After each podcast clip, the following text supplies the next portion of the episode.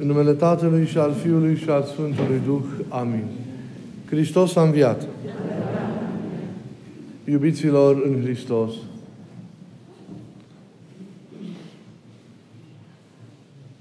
astăzi, în această duminică după Paști, așa cum ne arată calendarul,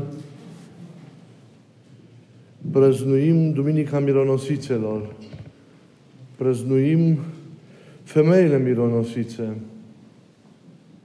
Pe acele femei binecuvântate care au renunțat la toate și l-au urmat pe Hristos, care au sprijinit lucrarea Lui și l-au înconjurat mereu cu dragostea lor, cu fidelitatea, cu devotamentul lor. Ele au rămas alături de Iisus în patimile sale. Au rămas alături de Iisus în momentele dureroase ale morții sale și au devenit apoi, așa cum ne încredințează textele tuturor Evangheliilor, primele marture ale învierii.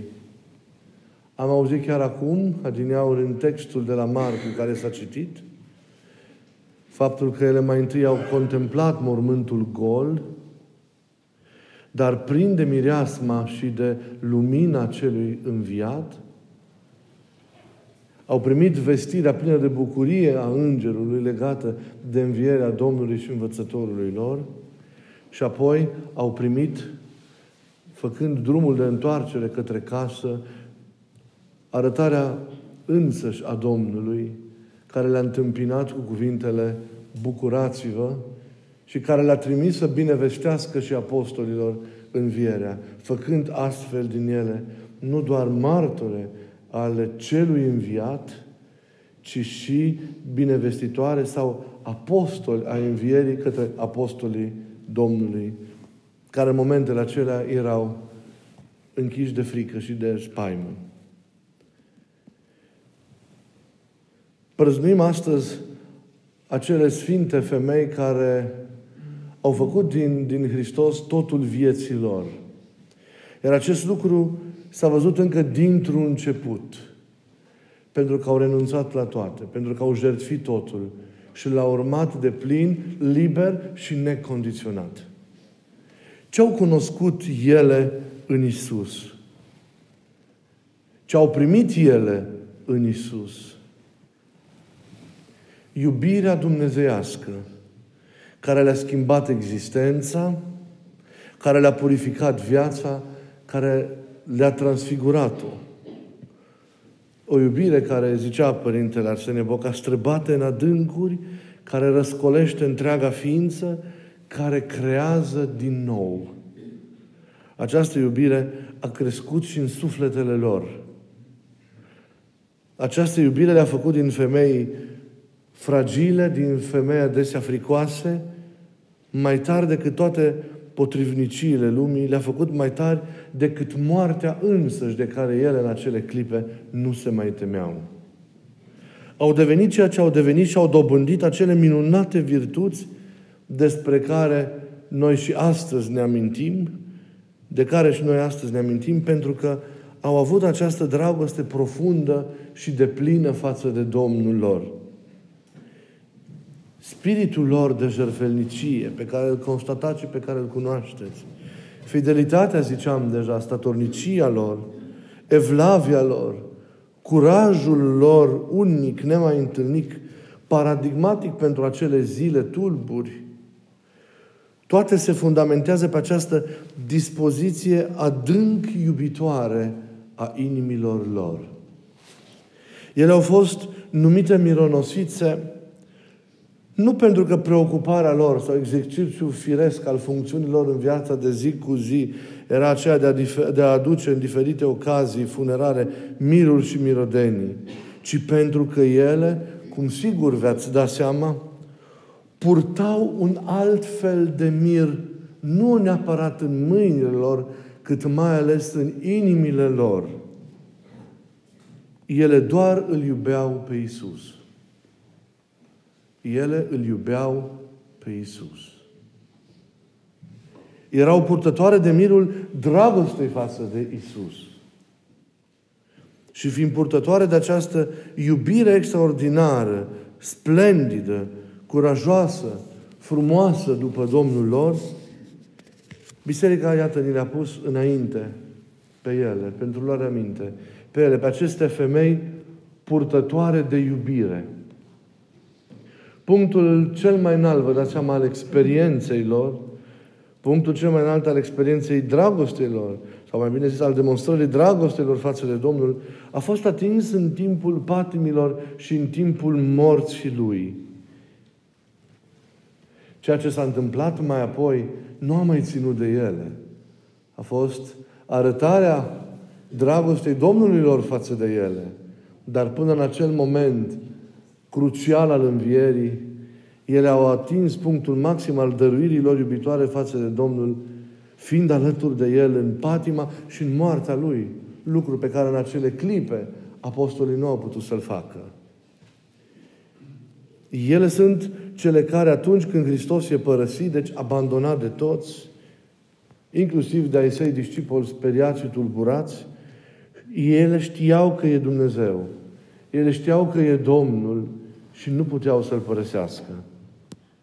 Apostolii au avut motive foarte întemeiate să nu-L părăsească pe Dumnezeu omul, pe învățătorul lor, atunci când avea poate cea mai mare nevoie de prezența și de sprijinul lor.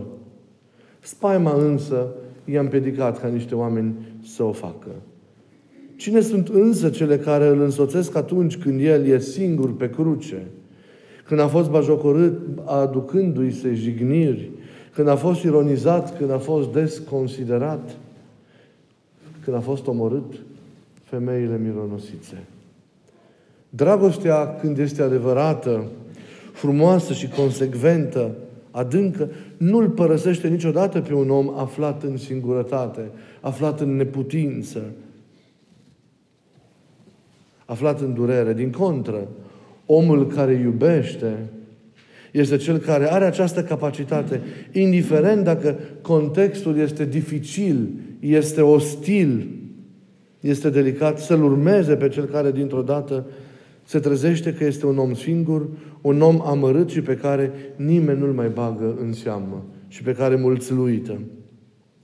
Femeile mironosițe au făcut acest lucru extraordinar și noi trebuie să învățăm de ele că atunci când mai sunt oameni singuri, părăsiți, traversând suferințe, să facem acest lucru, să lăsăm ca și mirul dragostei noastre să învăluie, să cuprindă și să mângâie inimile fraților noștri.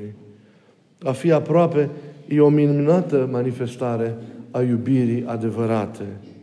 A nu părăsi, a nu abandona, a nu abdica. Oricât de greu ar fi, a nu uita, a fi aproape, a însoți mereu pe cel de lângă tine. În orice context tu ești alături de, el, de cel de lângă tine, Dumnezeu te-a îngăduit în orice context să fii, este mereu un act de iubire. Citeam o mărturie a una dintre episcopii noștri despre, și o amintire totodată despre vrenicul de pomenire mitropolit Bartolomeu de la Cluj, care într-un interviu al său, într-o emisiune culturală, întrebat fiind, el fiind la apusul vieții, nu cu mult timp înainte de, de moartea sa, care lucru îl simțiți după atâția ani de viață și de slujire, dintre care mulți au fost ani de suferință, care lucru simțiți ca fiind cel mai dureros lucru din viața dumneavoastră?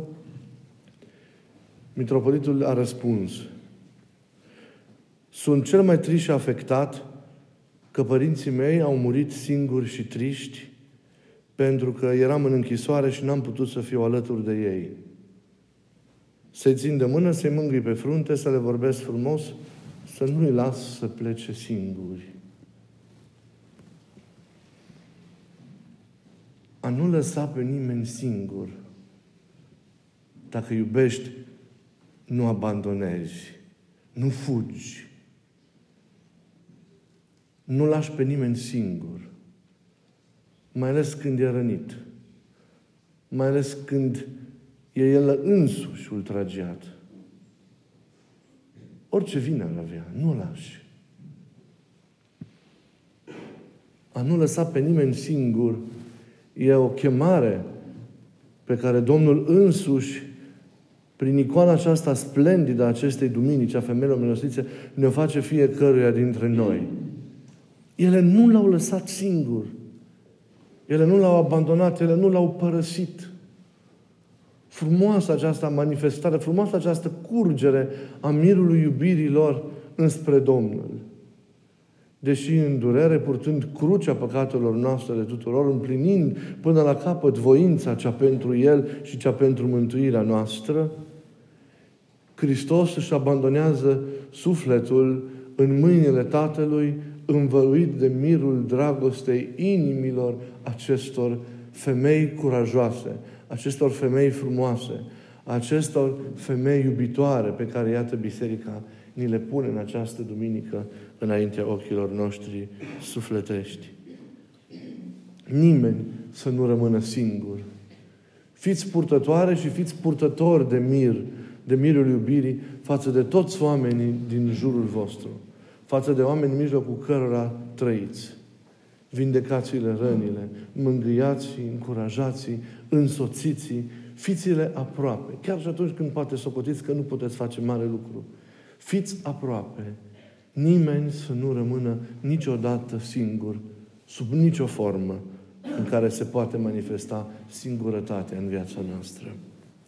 Mai este, iubiților, un lucru descoperit nouă de dragostea aceasta a femeilor purtătoare de miruri. Atunci când iubim în chip dezinteresat, adevărat și deplin, întotdeauna primim mai mult decât ne așteptăm. Dragostea nu așteaptă, dragostea e adâncă.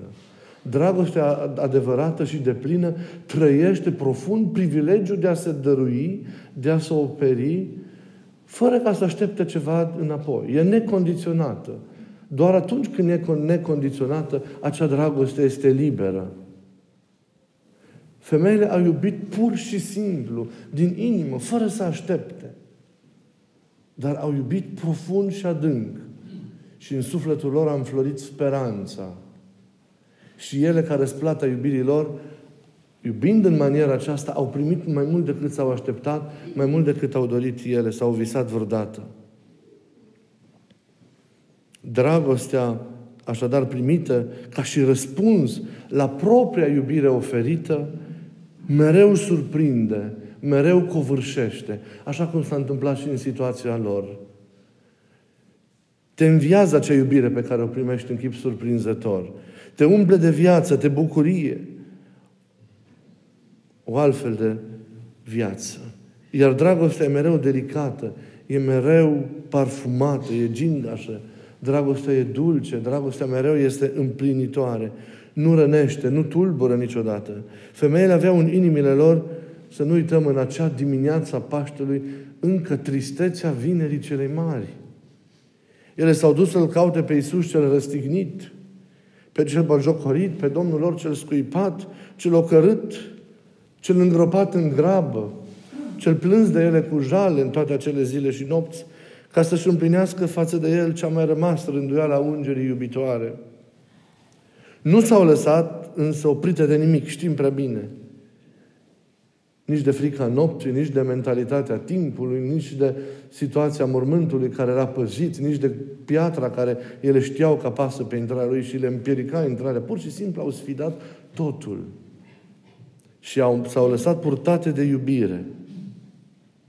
Iar iubirii lor le-a răspuns însă și iubirea, cea mare, cea deplină și cea adevărată. În loc de cel mort l-au găsit pe cel viu. În loc de tristețe au găsit bucurie. În loc de moarte au găsit viață. Și totul pentru ele și pentru noi toți a început atunci, în acea dimineață a Paștilor. Când ele l-au văzut și au primit vestea bună, chemarea la bucurie și misiunea de a aduce tuturor mesajul învierii. Splendidă icoană acestor femei în fața cărora noi ne închinăm în această duminică. Dar ele nu sunt singurele care sunt pomenite în sinaxarul acestei duminici. Mai este pomenit cineva, mai sunt pomenite două personaje foarte importante. mi-e pomenit în primul rând Iosif din Arimatea, împreună cu ele. Focusându-ne în general pe icoana plină de har a lor, uităm de aceste două personaje la fel importante. Iosif din Arimatea și Nicodim.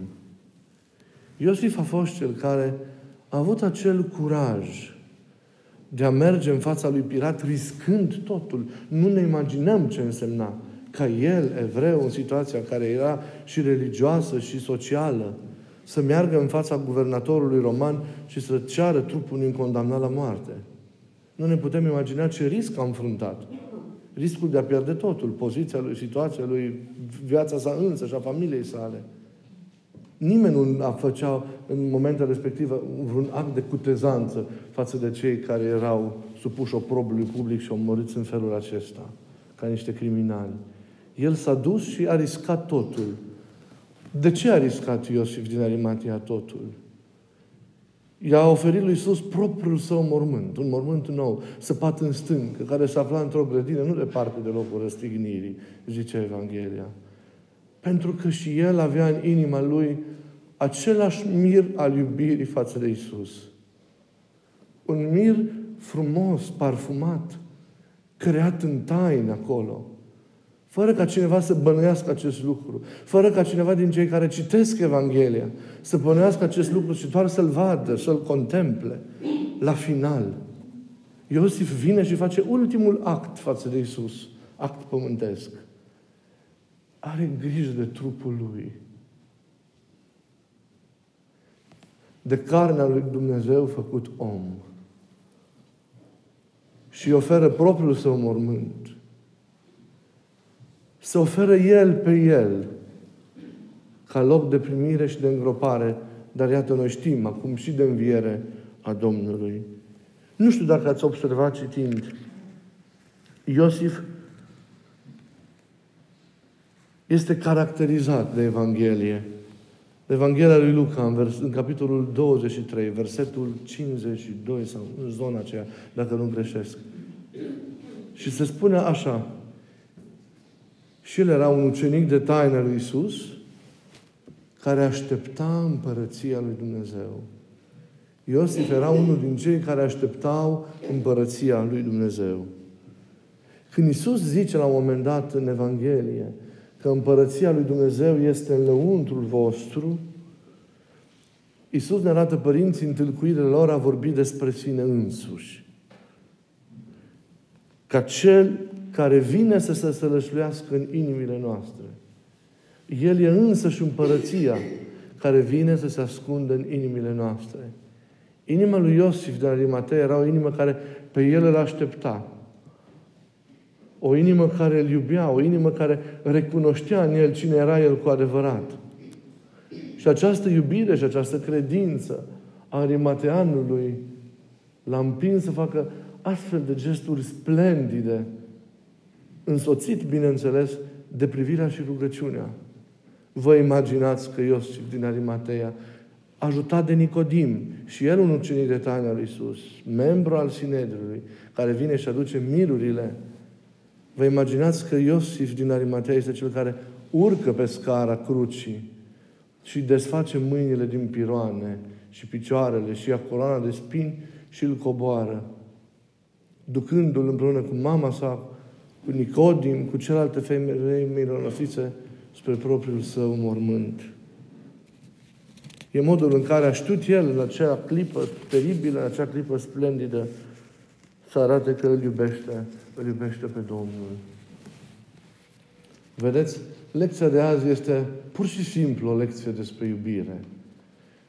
Despre cum se manifestă firescul iubirii. Iubirea nu e o filozofie. Iubirea acționează într-un mod concret și firesc atunci când este cazul. Femeile n-au stat să filozofeze în acele clipe. Femeile n-au stat nici măcar să facă teologie. Teologia era însă și experiența pe care ele o trăiau. Femeile mironosițe nu s-au lăsat înfricoșate de nimic. N-au stat să reacționeze ceea ce se întâmplă. Ele au acționat mișcate de iubire pur și simplu. Iar pe Dumnezeul care e iubire, nu-L cunoști decât prin iubire. Rațiunea însăși a omului se coboară în inimă. Și acolo ea se face experiență vie și întâlnire cu cel viu. În iubire. În iubire și noi astăzi îl întâlnim pe Iisus. Vă amintiți că vă ziceam de atâtea ori că de cele mai multe ori ei nu l-au recunoscut pe cel înviat în întâlnirile de după înviere până la înălțare. Pentru că era același, dar în același timp era și omul nou. Cel care se manifesta în conformitate cu viața nouă pe care a inaugurat-o. Dar ele mereu l-au recunoscut prin iubire, prin mișcarea inimii. Mironosița Maria din Magdala l-a recunoscut după inimă. Ucenicii pe Marea Tiberiade l-au recunoscut cu inima ca el, nu datorită unei vederi obișnuite. Iar acest lucru ne arată că noi la fel prin inimă îl vedem, prin inimă îl cunoaștem, prin inimă trăim taina arătării lui către noi, prin inimă trăim, ta- trăim taina împărtășirii de el, prin inimă trăim întâlnirea, deci cu el, unirea cu el în iubire. Prin și în inimă. Inima este locul experienței.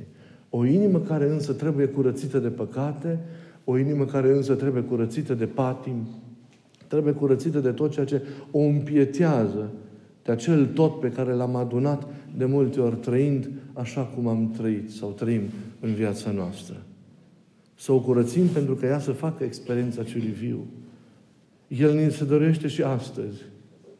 De ce suntem astăzi împreună la această liturghie? Pentru că El ne-a chemat, pentru că inima ne-a spus că trebuie să fim aici, pentru că și această liturghie e o altă arătare a celui înviat către noi.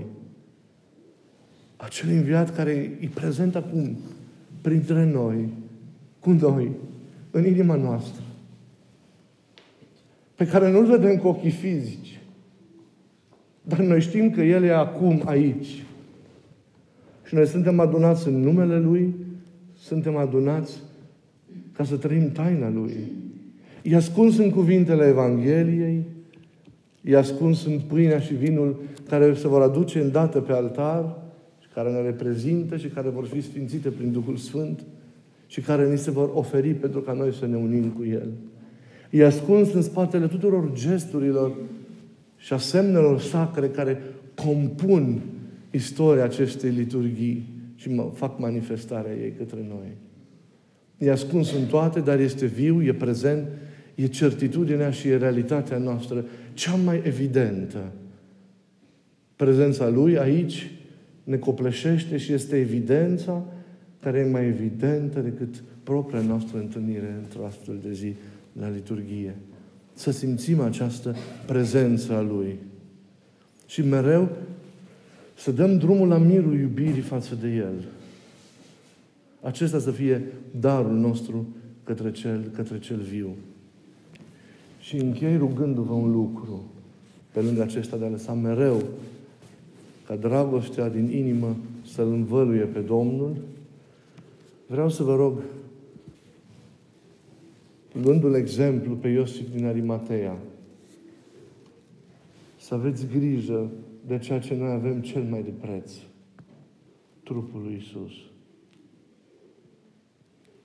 E aici, în fiecare liturghie. E în Euharistie. Să înțelegem noi ce primim de fiecare dată când ne împărtășim. Să știm să prețuim ceea ce primim de fiecare dată în împărtășanie. Să știm să conlucrăm cu ceea ce primim, să valorificăm ceea ce primim. Nu e o simplă mâncare și o simplă băutură. Nu e un simbol. Euharistia nu e un simbol care trimite spre ceva. E însăși realitatea. Să știm să o prețuim. Vă rog, îngrijiți-vă de trupul lui Iisus. Ca și Iosif. Vegheați-l pe Iisus ca și mironosițele. Primiți-l în inima și în viața voastră, așa cum poate n-ați făcut-o niciodată până acum. Aveți grijă de Domnul. El ni s-a încredințat. S-a lăsat pe mâinile noastre. S-a lăsat bisericii. ne s-a lăsat, s-a lăsat în inimile noastre. Aveți grijă din inimă de El și nu-L pierdeți.